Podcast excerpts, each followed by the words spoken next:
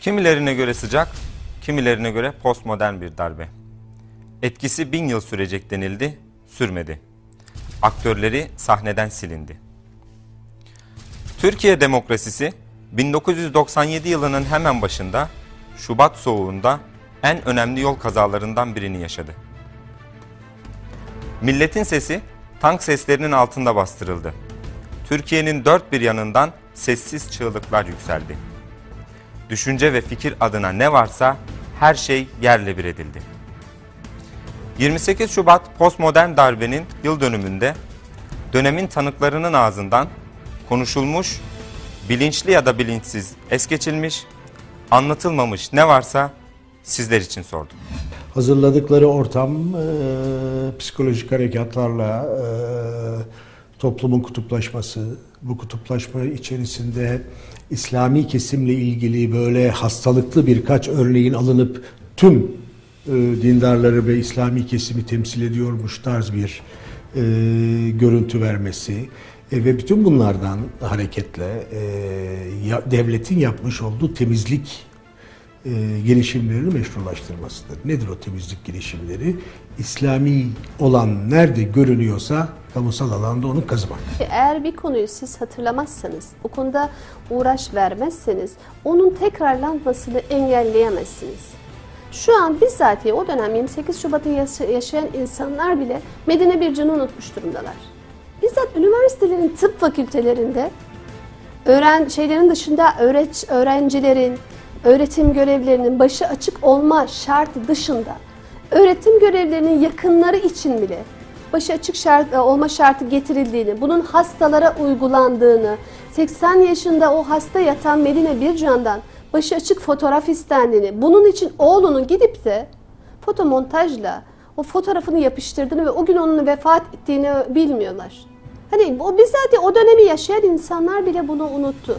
Ya da üniversitelerin dışında imam hatiplerde orta kısımların kapatıldığını, öğrenciler sırf okula, başörtülü öğrenciler imam hatip okullarına alınmadıklarını, öğrenciler orada durmasınlar diye polis arabalarınca alınarak başka başka İstanbul'un değişik semtlerine dağıtıldığını hatırlamıyorlar bile.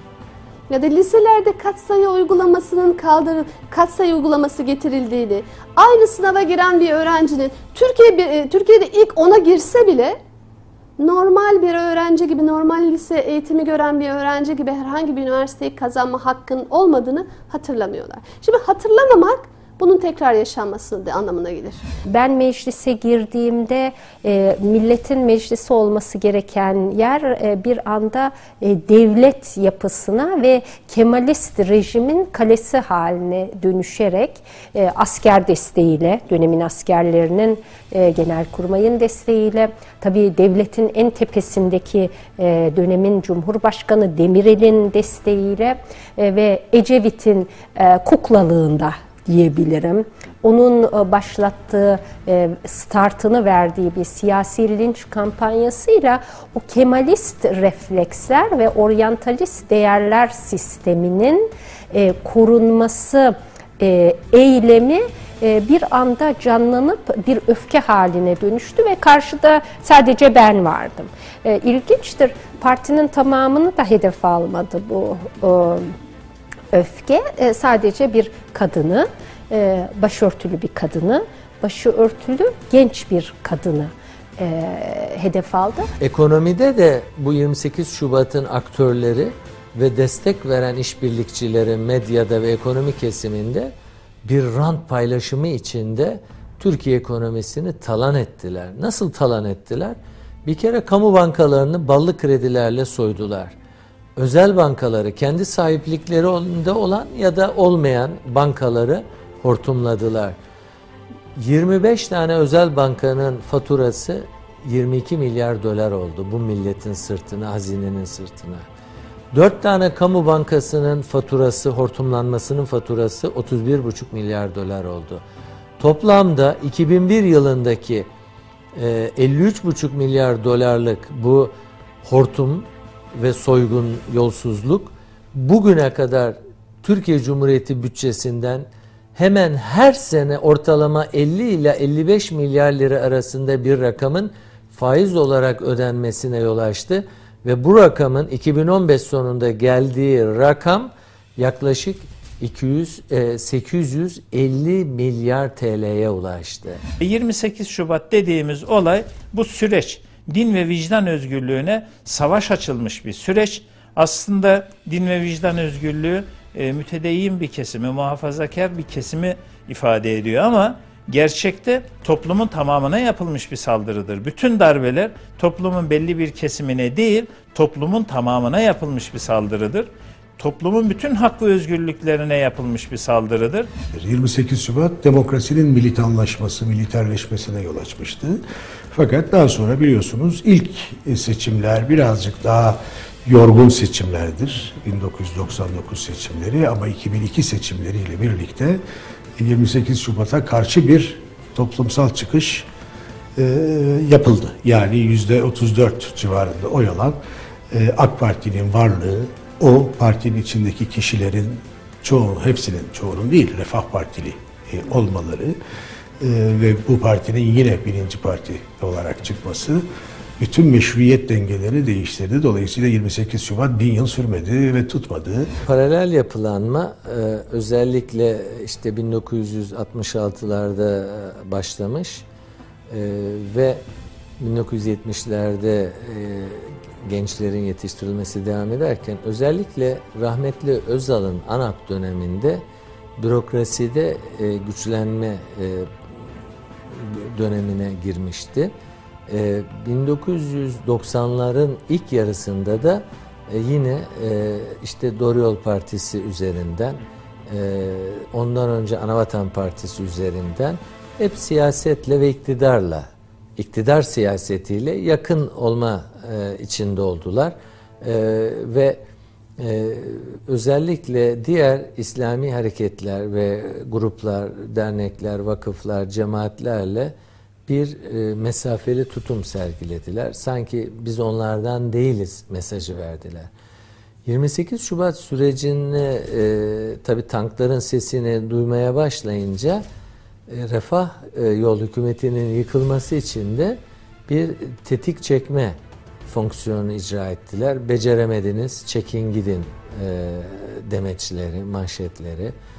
Ve bir darbe hükümeti olarak e, Refah Yol'dan sonra kurulan Anasol D hükümetine hayırlı olsun manşetiyle karşılamalar bunları gördük. Fakat bu e, özellikle işte biz e, okullarımızı devretmeye hazırız şeklinde darbecilere mesaj göndermeler, onlarla gizli kapaklı temas trafikleri hep cereyan etmiş. Ama anlaşılıyor ki ABD başta olmak üzere Batı dünyasının tabi e, o zaman örtülü desteği olduğu için 28 Şubatçılar e, onlara daha direkt bir müdahalede bulunmadılar. AK Parti 2002 yılında iktidara geldi ama tırnak içinde iktidara gelemedi. Çünkü yapı ortada. Bürokratik yapı, askeri yapı, yargı mekanizması, bütün kurum ve kurumlarıyla iktidarda. Yani e, bürokrasi iktidarda, e, darbe darbeciler iktidarda. Yani AK Parti 2002 yılında iktidara gelmekle çok önemli bir şey, bir başarı sağladı mı? Evet sağladı. Nedir? Yani bu başarı nedir?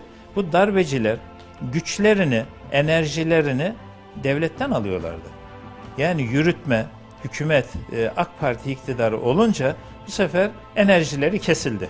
2010 yılına kadar hiç kimse zaten AK Parti'den sistemi yani mevcut e, vesayetçi rejimi değiştirmesini beklemedi. Ama 2010'dan sonra artık bence bir mazereti kalmadı. AK Parti'nin bütün bu kurum ve kuralları değiştirmesi gerekirdi e, yanlış bir e, dene, deneme içerisine girdi. İşte siyasi partilerden eşit sayıda temsilci tayin edildi. Uzlaşma komisyonu, yeni bir anayasa yapılması için.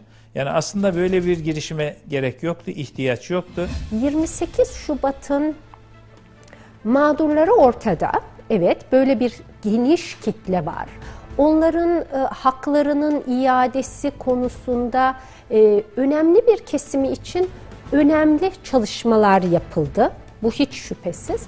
Ancak faillerinden bahsettiğimiz zaman 28 Şubat'ın failleri yaptıklarını kabul etmediler özür dilemediler ki bu yetmemeli. Adalettir istenen. Ayrıca adalet önüne de henüz çıkartılmadılar. Bundan dolayı orada bekleyen, uyuyan bir bir aslan demek istemiyorum. Aslan çok mert bir hayvan.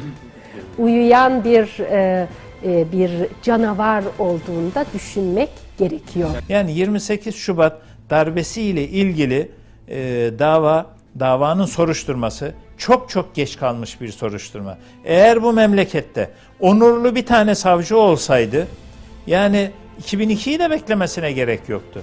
Yani bu darbe devam ederken soruşturma başlatması gerekirdi. İlla AK Parti'nin iktidara gelmesi gerekmiyordu. AK Parti iktidara geldikten sonra niçin beklediler? Evet işte Sacit Kayasu vesaire falan Adana savcısı 12 Eylül ile ilgili bir iddianame hazırladı. Ondan sonra dolayı meslekten attılar. Yani savcılıktan attılar. Evet yani bu tip somut şeyler var ama bunlar münferit e, kalmasaydı, bireysel kalmasaydı yani dayanışma içerisinde olmuş olsaydı e, çoktan bunun dava soruşturması başlatılmış olurdu. Dava bit, çoktan bitmiş olurdu. Cezalarını da almış olurdu. Öyle bir dönemde ki siz bir kanunu uygulamıyorsunuz. Uygulamadığınız kanunu, sevmediğiniz, hoşlanmadığınız kanunu kanun kitabından çıkartıyorsunuz. Bunu söylüyordum yine inanmıyorlardı. O yüzden kitabı göstermek ihtiyacı hissediyordum. Şimdi bir tane kitap var. Yükseköğretim ve İstanbul Üniversitesi mevzuat.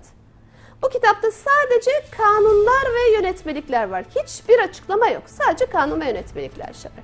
Şimdi iki, ve 1997 basımlı İstanbul Üniversitesi Basım Evi tarafından basılan bir kitap. Şimdi sayfa 278'de de şey var. Yüksek Öğretim Kanunu var. Şimdi kanun maddeleri nasıl gelir biliyorsunuz birbiri ardı sıra gelir. Eğer bir kanun maddesi iptal olursa da resmi gazetede yayınlanır. Yanına da dersiniz ki resmi gazetede şu tarihte iptal oldu. Şimdi ama şey için bu İstanbul Üniversitesi Kemal Alemdaroğlu'nun bastırdığı kitap için söz konusu değil. Çünkü ek 10 maddelere bakıyorsunuz. Ek 12, ek 13, ek 14 geliyor. Sonra ek 15 var. Ek 16 var.